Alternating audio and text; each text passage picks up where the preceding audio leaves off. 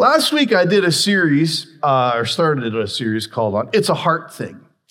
And this week I'm going into kind of part two. I was going to tie in, but our altar time really, once I knew what I was going to do at altar time today, I kind of changed gears, and it, it, I'm going to do part two. It's a heart thing, and then I just have like this giant dollar sign on my thing. No, I'm not doing a, a capital campaign. I want to just continue with my series, and I'm using a dollar sign.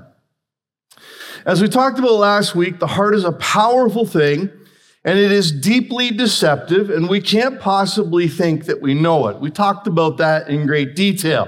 When you're young, you fall in love. They say the average teenager falls in love like between the ages of sixteen and seventeen, like I think it, I think the number back when I was a youth pastor was over thirty times.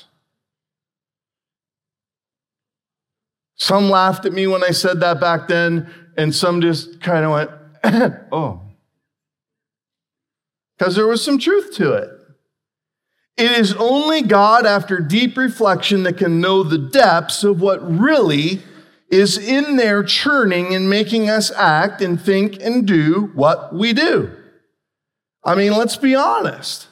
Our hearts drive us to do some very interesting things, doesn't it? Sometimes we'll do things like sharing in love. We're not sharing in love, we're gossiping. You know, I'm listening in love. We're receiving gossip because we need to know, right? Say yes. Let's have some fun today. All right? We'll keep it light, but we're going to deal with some heavy stuff. All right? That's the way it's got to go.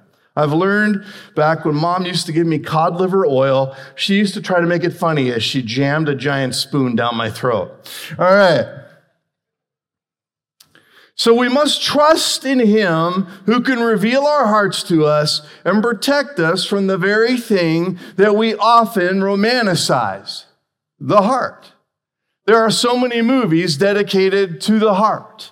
The guy at the very last minute realizing, oh, that he loves her, jumps in a cab, races as fast as he can to the airport, only to realize that the plane just took off. Heart sank, a tear, only to realize that she was standing right there. Right? That's the Hollywood way. Mind you, some of you won't admit it, but you've been glued to Google for the last week, YouTube, watching the Johnny Depp Amber Heard trial, where that's not really the way the heart works in real life. It's a whole lot more sick and twisted. Videotaping and audio recording each other. Why? They could have been using that time to fix their marriage. Just throwing it out there. The heart is not necessarily something to romanticize. It is a force to be reckoned with. Another area that this shows up, the heart shows up, is in the voices of our life that we hear. And one of them is dollars. I don't talk a ton about money and how it affects our lives, but I want to take some time this morning and walk through it. And you might go, oh, oh, oh, oh, must have had a bad offering last week. It's summertime almost. The offerings always go down in the summer. We batten down the hatches every year in the summer because, you know, most people, I mean, I always did. We used to just like take our tithe the summer and leave it before we go. But I've learned that people just take it with them and spend it. And they tell God, hey, it's in the Ozy category. And they have every intention of paying God back. Listen, God is not a bookie.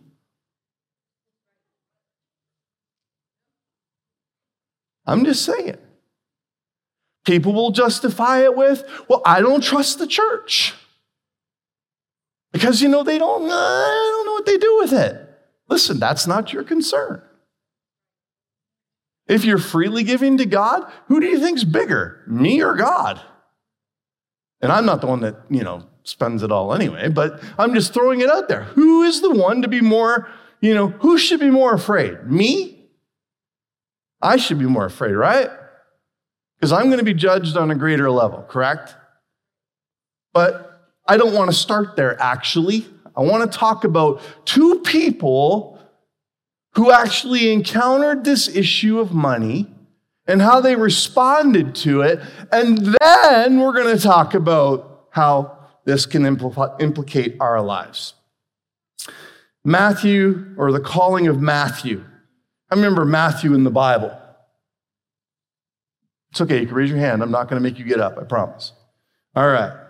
Matthew nine, verse nine to thirteen. As Jesus went on from there, he saw a man named Matthew sitting at the tax collector's booth. Now, that was his vocation. So you can assume right away he was crooked, because they all were. In that time, they were crooked. So if your taxes were, like, say today they were three thousand dollars, they charged you five. And you either paid it or you got locked up. Period. Because, you know, he'd throw a few bucks to the jailer, and that was just the way it was going to be. You had no recourse. There was nothing you could do. You paid what you were told. The system was rigged against you. The tax collector was rich. Come to think of it, it's kind of like today. You pay what you got to pay. I mean, it's just the way it is. I don't know how they arrive at the numbers they arrive at, do you? I don't really know. I know that where we used to live, that in the state we were in, they had, we moved in, and the person before us was a senior, so they had, like, we got one year under the senior tax. And then they said the next year, it was going to be the, hey, you're not a senior tax. And I said, that's a big jump. Can I appeal that? And they said, oh, sure, absolutely. And so I made an appointment, and the lady came to my house. And she sits down at the table, a very nice lady. And she said, now, before I open my paper, and I begin to write things down, before I walk around your house and your property, I need to tell you something. I said, well, what's that? If I begin to write things down, like I notice on your uh, property, it says that you only have two buildings. I said, well, we do. No, I saw three. The third one was a shed that was literally falling over. Like if you went in it, you could die. And she goes, well, there's three. And we measure the square footage and we charge by the square footage. She said, we technically could fine you and your taxes will go up exponentially. And then she folded her arms and said, do you still want to proceed? I went, you know what? We're having a, we're good. You just, would you like a, would you like a drink? Okay. Have a good day. So I didn't do anything because the tax collector had me at the booth. But Jesus walks by and he says to Matthew, follow me, he told him. And Matthew got up and followed him. There's nothing else said here. He didn't have any dirty laundry on Matthew. He doesn't say there's anything else said. There's nothing inferred in the original language. Nothing is lost in the translation. He just said, follow me, and he got up and he followed him, not an hour later, right away. He immediately walked away from this power, control, this wealth. He walked away. That was it. He didn't care. Interesting. While Jesus was having dinner at Matthew's house, doesn't say a few. It says, many tax collectors and sinners came and ate with him and his disciples. And when the Pharisees saw this, they asked his disciples, why does your teacher eat with tax collectors and sinners? That's, that's always baffled me why the Pharisees would say things like that, right? Why does, you know, the answer to mankind's problems, go hang out with the people who are struggling with the problem. But here he is. Jesus is hanging out with tax collectors and sinners. Why is he doing that? I mean, Jesus doesn't just go from Matthew. He's got, now he's got all the tax collectors. He's got the sinners, and he's having a meal with them. Now you might say, this is no big deal. Well, it is a big deal because Jews didn't mix and mingle with unclean people. They just didn't do it. It's kind of the equivalent of like high society snobbery that we would see today. If you're a young person, it's sort of like the really cool people at school going and hanging out with the lonerish people at school that nobody likes. But yet here Jesus is going right for that crowd. It kind of makes you wonder a little bit. And I mean, in church culture today, we see churches all the time catering, well, get ready for it, they cater to people with money. Yeah, I said it. I've seen it.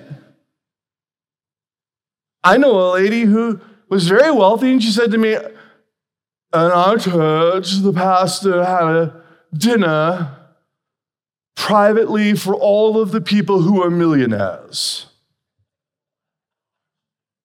so he could tell them of his big dreams and pitch to him pitch to us all the things he wanted so we could pull our checkbooks out. Now, you all know me really well. It took, like, I'm almost positive Shauna was staring bullets through my forehead. It took everything in me. Because when I got into ministry years ago, that was one of the first tests I got hit with. How are you going to treat people with money versus people without money? Exactly the same. I just don't care. They're all God's children. They're all God's children. And we see this situation. It's a corrupt, dark, twisted situation.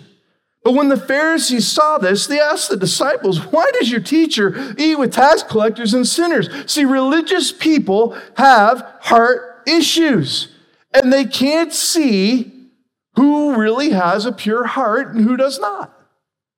They just see who, who the people are, the haves and the have-nots. See, religion really is this, the ritualistic practice of something. So in our context, it would be this. It would mean maybe you don't miss church. You're there every week. Uh, you sing a song. You read your Bible. But you really don't have an active relationship with God. You don't really serve him in any active way. Your life doesn't reflect anything at all. If I asked ten people who knew you if you were a believer, they would have no clue. That's religion. Relationship is totally different. And I could maybe use this illustration. If I was to ask ten people who knew you how to describe your love relationship with your spouse, and they could immediately go on and on about, oh my gosh, they just can't keep their hands off each other. They're always like, you know, holding hands, and they're always talking about each other, and they're like eighty. And the young people all just got sick. I know, but grandparents, you could totally do this. You know what I'm saying? I think it's really neat when you see older folks all those years later, and they're still that in love. Isn't that cool? One person? All the older folks are going, too tired. Okay, all right.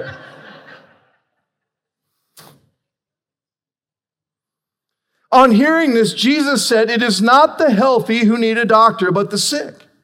But go and learn what this means. I desire mercy, not sacrifice, for I have not come to call the righteous, but sinners. I mean, Jesus is calling it straight out. It is a heart thing.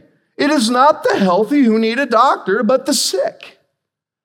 See, the gospel message is not for those who feel and declare themselves to be healthy and don't need anything. It's for those who know that they are sinners, they are lost, and they need an answer. How many of you knew you were lost and needed an answer? Let me see your hand. Three of us. The rest of us aren't even sure why we're here. How many of you knew? Come on. There might be somebody here this morning that's looking around going, if they don't know, I don't know why I'm here.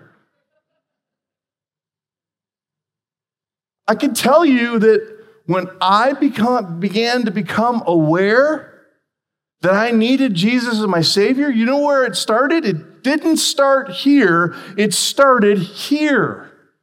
It was a heart issue. I began to become aware that I wasn't clean, and it didn't matter what I did. I couldn't clean myself. And then I began to realize that no matter how much I tried, I couldn't get right with God. I couldn't get right on my own. I couldn't be the person I wanted to be. How many ever tried to fix yourself? Come on. Don't you lie to me now. Well, don't lie to him now. Come on now. That makes it even harder. How many, I've tried to fix myself a million times. I'm terrible at it. I'd have better luck trying to fix a car, and you don't want me doing that. You don't. I, I'm horrible. I've tried. I've actually gone into the hood. I don't know why. I don't know what any of those things are. I opened my toolbox, had the hood up. I'm like, what are you doing? You don't even know what that is. I just thought if I took a bunch of stuff apart, it would, it would fix it. Cost me more money. I know you don't believe me, but I did it. I did do that. God desires mercy, not sacrifice. You see, he has to come to call not the righteous, those who are in right standing. No, no, no. He's not coming after those. He's calling sinners, those who have heart issues. And so he spoke right to Matthew where he was at. And he said, follow me. He wasn't just like saying, hey, come walk with me. He was calling him out of his sinful life. I was sixteen when he called me out of my life. And I knew that when he called me out of my life, the day that he called me, I knew a couple of things when I heard that voice. I knew that it meant a change of future. There was a change of future coming. I knew my destiny was going to change. I didn't know what it was going to be totally, but I knew it was going to change. And you know what? I'm glad he didn't tell me, because if he had told me that I would be standing here all these years later, I'd have been scared to death. I mean, think about that. Sometimes we go, God, why won't you tell me? Why won't you tell me? Tell me, God, tell me, God, now. Listen, he wouldn't tell you because you can't handle it. God tells us what we need to know for today. Because if he gives us too much down the road, we're going to run away. And I'll just be honest. You know why? Because we're chicken. We're just afraid. Some of you go, don't say that, I am not. Yeah, you are. And so am I. God knows what you and I can handle. And I'm going to tell you, it's, it's way, way less than we think. All right. We see the same version of the story. I'm not going to read it, but he refers to him as Levi in Mark chapter two. He refers to him as Levi again in Luke chapter five. In short, this story is important enough that it's referred to in the other Gospels. He wants us to understand that the hold of money wasn't enough to keep him there. That should speak to us today. But I fear in some cases it does not. Did you know that the last survey I read, which this goes back probably about seven or eight years, so this is back a bit, it was somewhere in the neighborhood of three to six percent of the church actually tithed regularly. Three to six percent. It's true. Whoever's radio that was. And somehow, the reaction I just got tells me you're not surprised. Three to six percent keep the lights on, keep the doors open. And I know what's going to happen. I'll probably get a few notes after, and it's going to be, I can't afford this, I can't afford that. Listen, I'm going to tell you, for every person that says that to me, there are people that will come to me, and I know their story, I know financially where they're at, and they are probably tighter than you, and yet they are faithful. And I'm going to walk through that in Scripture too. You can never outgive God. And again, this is not about me. Pastors struggle sometimes with talking about this because they're afraid people will leave the church. Here's kind of my feeling on this. If God doesn't have your wallet, he probably doesn't really totally have your heart. And people will often get mad at me for saying that too. But there's some truth to that.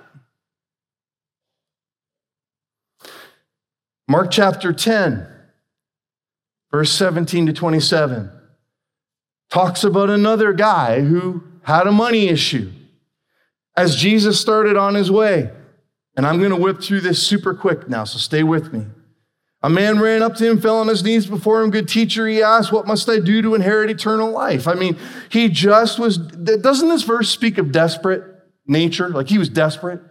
He wanted to have eternal life. Like he falls on his knees. What do I got to do? And verse eighteen says, why do you call me good? Jesus answered, no one is good except God alone. You know the commandments. You shall not murder. You shall not commit adultery. You shall not steal. You shall not give false testimony. You shall not defraud. Honor your father and your mother.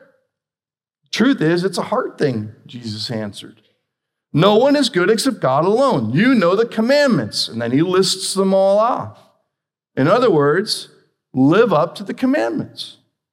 The law was put in place for one purpose in the Old Testament. And you need to understand why it was put in place for it to make sense. It was put in place to expose the heart for what it is and reveal to you and I our need of a Savior who could say, follow me. One who would heal our heart. How do we know? Well, let's read the next verse. Teacher, he declared, all of these I have kept since I was a boy. So he went from hearing all that to right away saying, I've done all that. And yet he still knows something's wrong. He knows something's amiss. And in verse twenty-one, Jesus looked at him and he didn't get mean with him. He didn't scorn him. He didn't chastise him. He looked at him and what's it say? Say it with me. Loved him. One thing you lack, he said, go and sell everything you have and give to the poor, and you will have treasure in heaven, and then come and follow me. I want to be clear. God is not saying that every person that has money has to go and sell it all so they can follow him. This guy had a money problem. And he was speaking to him about his money problem. Problem. He was in bondage to his wealth. It controlled him. Now, money can be that to other people too. But I've also known some incredibly wealthy people in the church who you would never know, and they were incredibly generous, not to just to the church, but to people specifically. Like they would help people and didn't want anyone to know. And then oftentimes they would do it through me or through the church. They would hand me an envelope and say, give it to this family and make sure that they do not know where it came from. And they didn't give me the stipulation of making sure they get a tax credit. Not that that matters. I, I'm in favor of them getting one. If you can get one, get one. Nothing wrong with that. Hey, if the government wants to giveth, let them giveth, because they're going to taketh. Right? Render to Caesar, but taketh from Caesar. So, in this particular case, Jesus loved him. But he said, he didn't just like leave him with nothing. At the end, he puts, then come follow me. He gave him the same invitation that he gave to Matthew. But here's the response. At this, the man's face fell. Now, you can interpret that however you want. I interpret it this way, that he literally was like, just dumbfounded. Like, literally in shock. Like, to the core. He went away sad because he had great wealth. Now, that didn't mean that he couldn't give it away. It's not like the wealth was great and he couldn't give it away. It was because the wealth was great and he didn't want to give it away.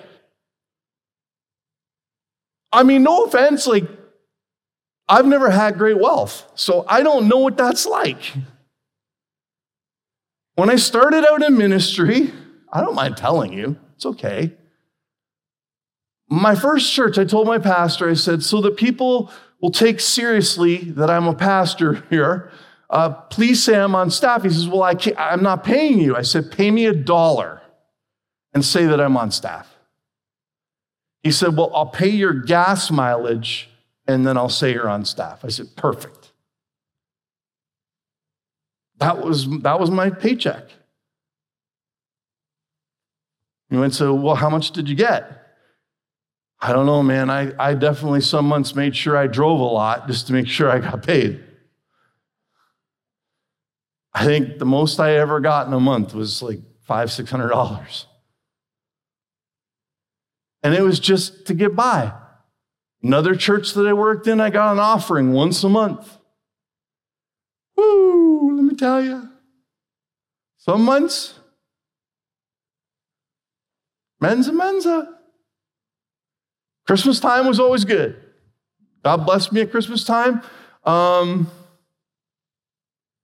I think I remember one month, it was like one hundred seventy-five dollars. Now you might go, well, you know, I, I'm not complaining, but, you know, I had a car payment and I had to drive twenty-five miles to where I worked. My parents helped out, thank the Lord. Because how many know, even one hundred years ago, you know, like, that didn't stretch very far. Yeah. But I promised that I wouldn't make it about money, and I stood on a verse that, you know, that those who labor, uh, I can't remember how it goes now, I just went blank. Anyhow, there's a verse that those who labor, that they'll get paid, basically, is, is the paraphrase. And God always met my needs. Sometimes it was down to the penny, literally the penny. I don't think I ever had anything left over. And over the years, God has increased and taken care of my family and myself and my needs. Am I a wealthy man today? No. Not in that sense. But I am wealthy beyond my wildest dreams, with a beautiful wife who I love, who's probably embarrassed right now. But I mean, I'm blessed with four boys who drive me nuts. But I mean, I really couldn't ask for four better boys. I really couldn't. Are they perfect? No. But God knew what he was doing when he placed them in my life, because they amaze me every day. And what's ironic, and I tell them this, having lost my dad before any of them were born, my dad never got to meet any of them, God deposited pieces of my father in each one of them. And they will do stuff that is so my dad that it is crazy. It's like a gift to me. And as I was recovering, they started to treat me like I was ninety. Dad, are you sure you should walk through the hallway? I'm like, they didn't operate on my legs like they work, you know. No, they took good care of me. At this, his face fell. And Jesus looked around and said to his disciples, how hard it is for the rich to enter the kingdom of God. Again, now he's broadening the generalization because it is hard because money has a powerful hold on people. And then the disciples were amazed at his words, but Jesus said again, children, how hard it is to enter the kingdom of God. It is easier for a camel to go through the eye of a needle than for someone who is rich to enter the kingdom of God. Not because God doesn't love rich people, but because there can become a reliance on your own means versus trusting God. Try that again. You can become comfortable relying on your own means versus trusting God. I mean, America, think about it. One, the wealthiest nation in the world. And do you know, historically speaking, the greatest moves of God have not happened when we have been at our most affluent. It has been when we have been at our poorest. During depressions, hard times, that's when people hunker down and call on God. When they don't know where the next meal's coming from, that's when we call on God. The disciples were even more amazed and said to each other, then who can be saved? And Jesus looked at them and said, with man this is impossible, but with but not with God. With all th- with him all things are possible with God. So we have to understand that even though it's hard, even though it's difficult, with God it's possible. If we walk in relationship with God, your bank account doesn't matter. God can make it happen. Somebody say amen. Aren't you thankful for that today? All right, now let's get down to the heart issue today, okay? I've only got like three, four verses left, and they're just singles, so single verses. Dollars is the common theme in both stories. One could walk away and one couldn't. So let's talk about what the Word tells us about dollars on a personal level, from gifts to cash. Matthew chapter ten, verse eight says this, heal the sick, raise the dead, cleanse those who have leprosy, drive out demons. Freely you have received, freely give. Now this can apply, and a lot of times preachers use this exclusively to money. I'm going to broaden it. It's your life as well. We have been given breath in our lungs. Freely we should be serving the kingdom of God. Now another Barna statistic is that it was thirty percent, which I know it's lower than that, of the people who would say they go to any church are the ones that do all the ministry.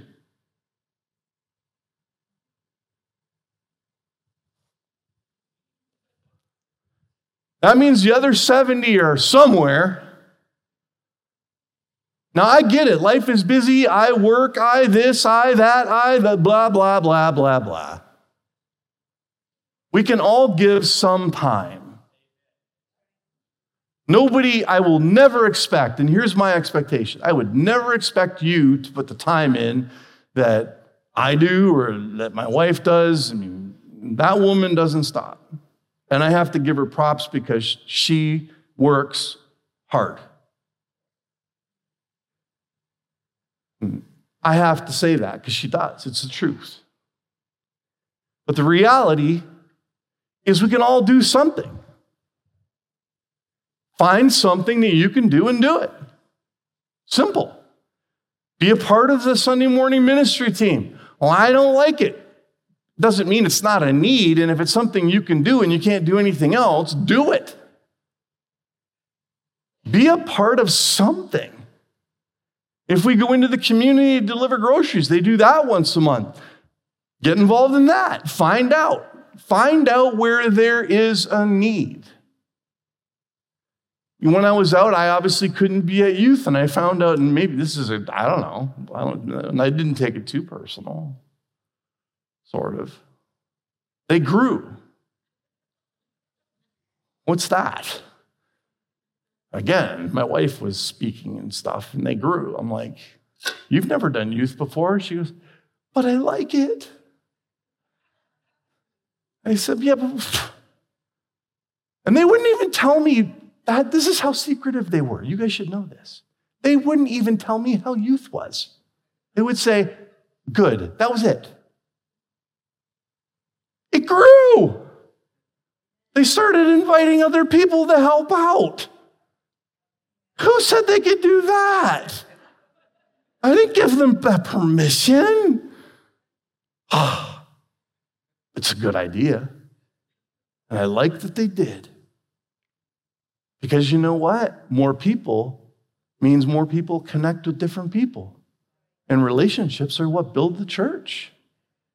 Bottom line, kids ministry, it's growing. You got to remember, we were shut down because of the pandemic. And it's growing. It's growing. Oh, I don't like kids at all. At all. Don't go back there then, okay? That's the one I'll tell you, don't go back there. If you don't like kids, don't go. Well, you know what? If you do, they probably could use your help. No one told me. I don't have a list. I'm just giving you things, right? There's stuff. So he talks about that issue there. Freely you have received, freely give. What have we received? Well, salvation. So we should freely give our lives. Generously encourage. Second Corinthians chapter nine says this, remember this, whoever sows sparingly will also reap sparingly, and whoever sows generously will reap generously. Each of you should give what you have decided in your heart to give, not reluctantly or under compulsion, or God love, for God loves a cheerful giver. Now, we're talking here, and it could definitely specifically apply to giving of money, but it also applies, you could make it apply to your time and your life and everything else.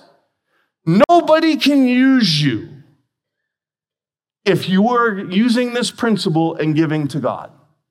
No one. Because God is the multiplier here in this process.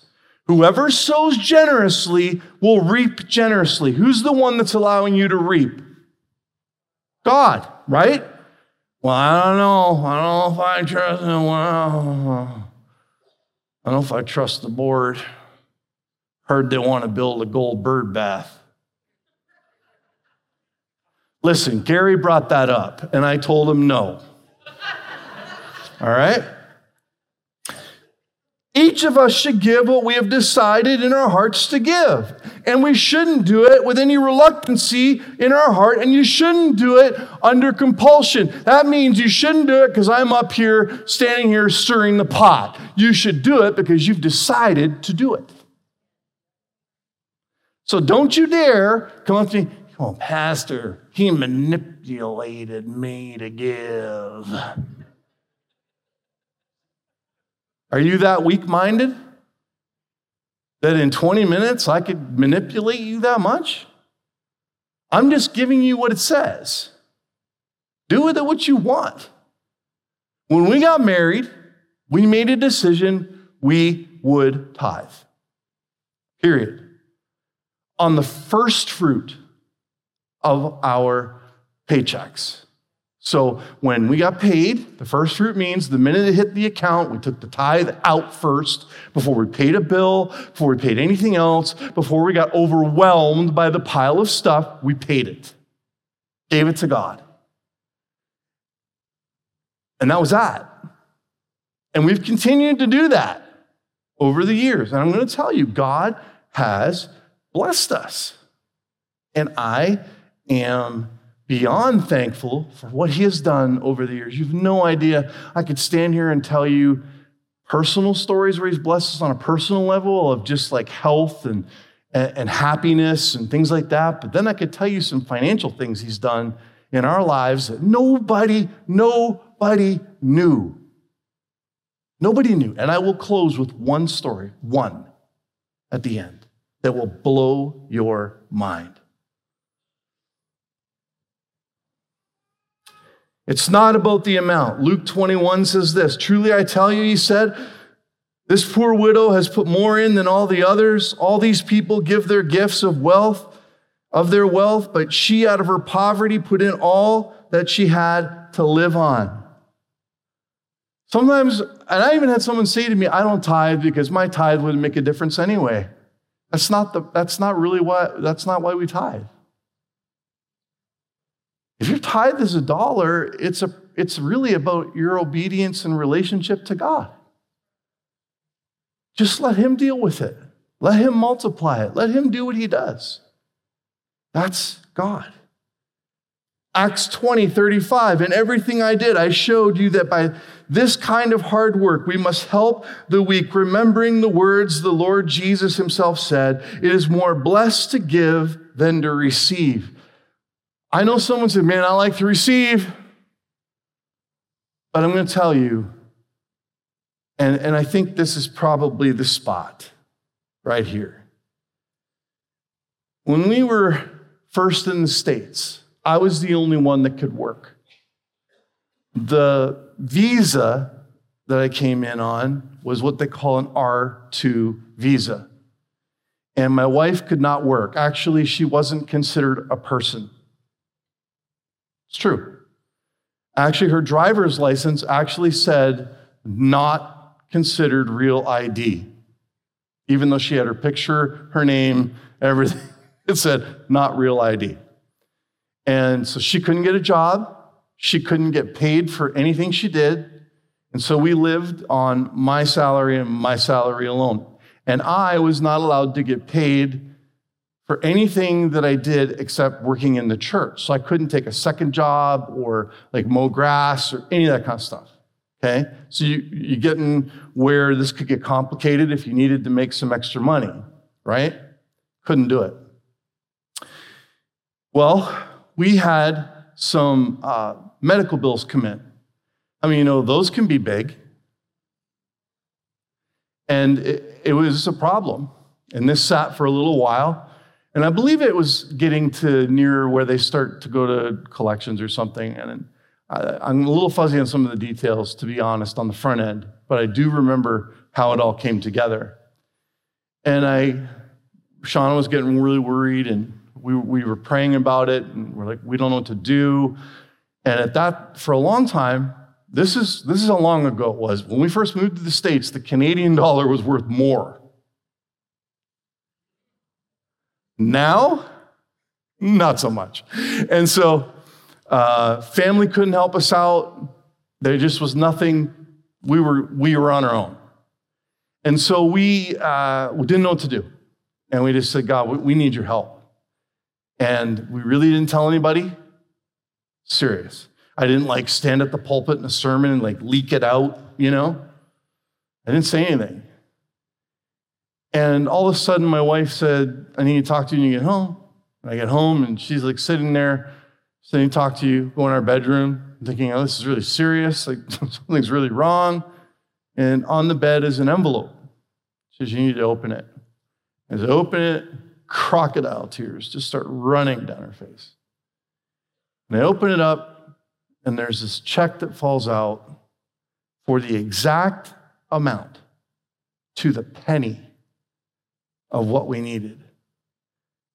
The story was, this individual that we knew, months earlier, God spoke to them. This person is, they're not wealthy.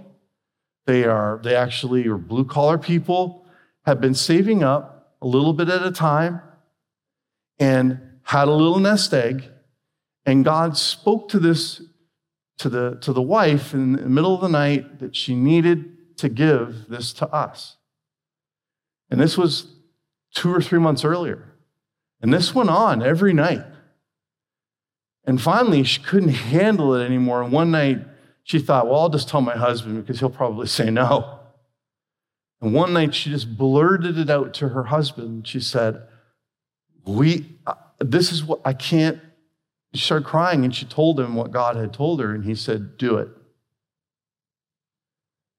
It was to the literal, and it wasn't like an even number. It was like an odd like number. I'm not going to, but it was also not five hundred dollars. It was like in the thousands, and it was not an even number, down to the penny. And I said, please tell me you told her you can't take it. She goes, I called her and told her I can't take it. And she said that they know beyond a shadow of a doubt because every night God spoke to her for months about the specific amount, this number, and that she had to give it. And I was like blown away. And she said that she knew that God had a blessing for them, and she didn't want to be denied that. I was floored. She said, please don't ever tell anyone our names. Never told anyone their names, and I never will. I asked Pastor Nate just to come.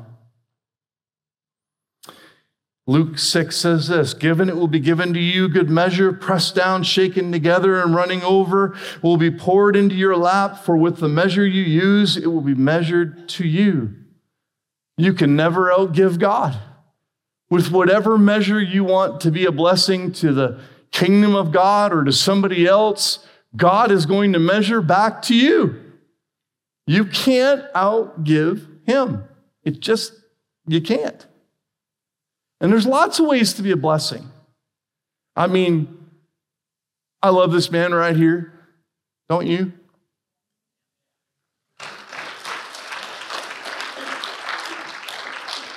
Between him and me, we have forty-three kids.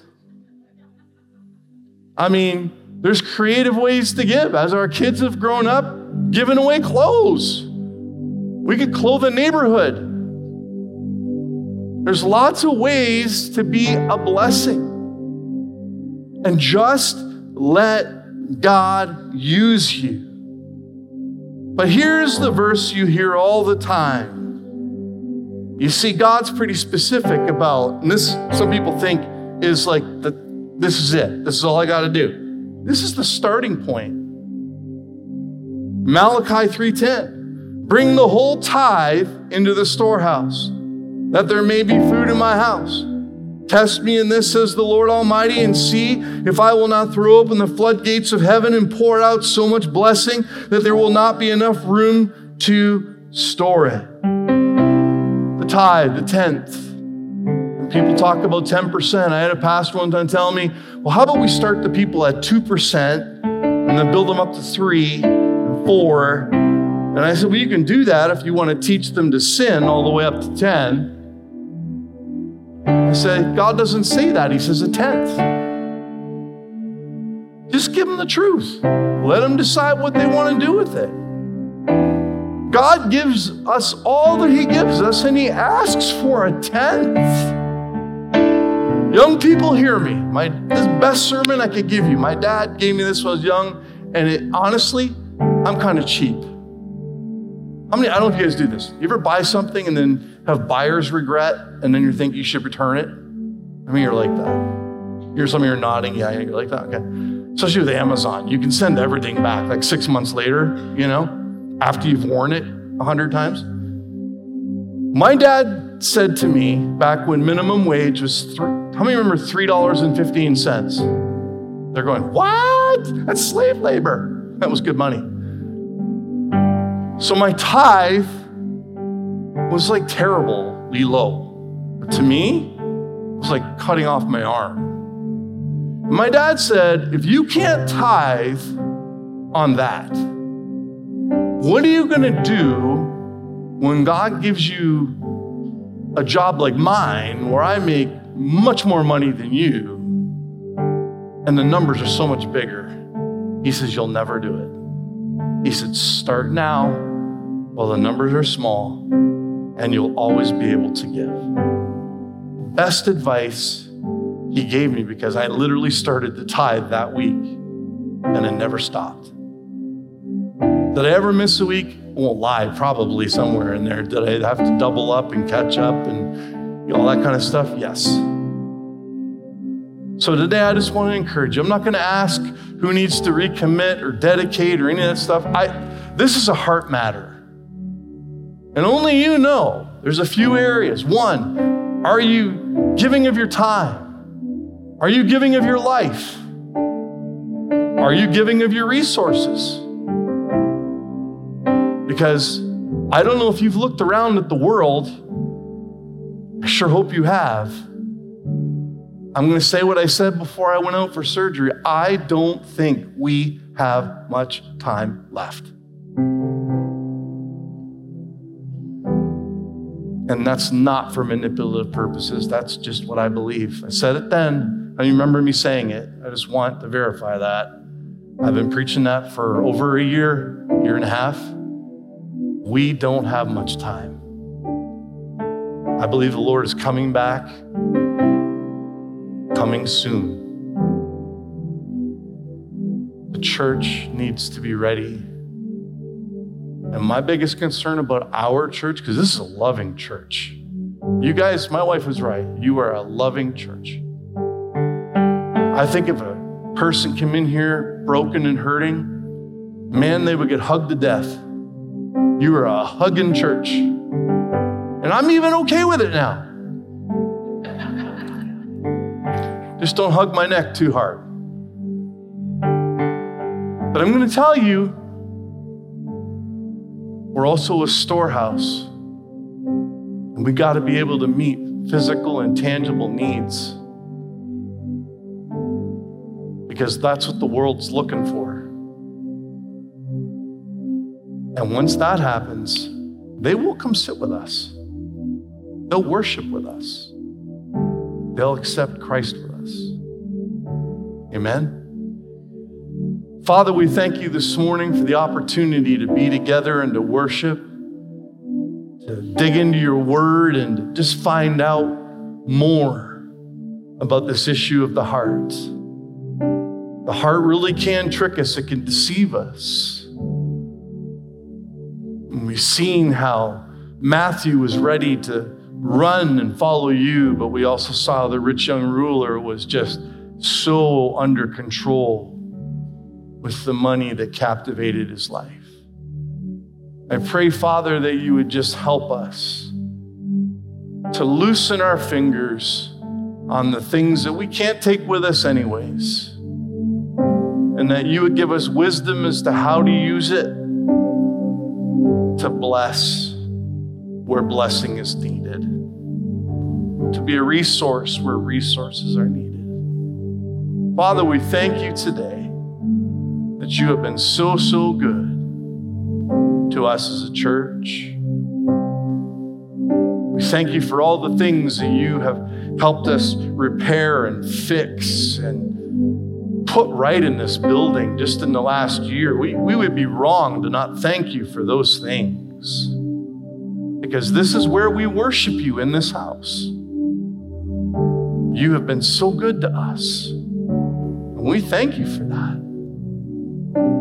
We ask that, Lord, you would fill this place. We thank you for growing our daycare. We thank you for growing our influence in our community. We thank you, Lord, for the families that are being touched with Uh, clothes with love, and the food that goes with it, and the ministries into the high rises with the groceries, and on and on it goes. Let us continue to see more.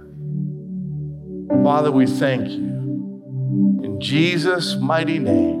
And everybody said, amen and amen. Enjoy this wonderful long weekend. We'll see you next week. God bless.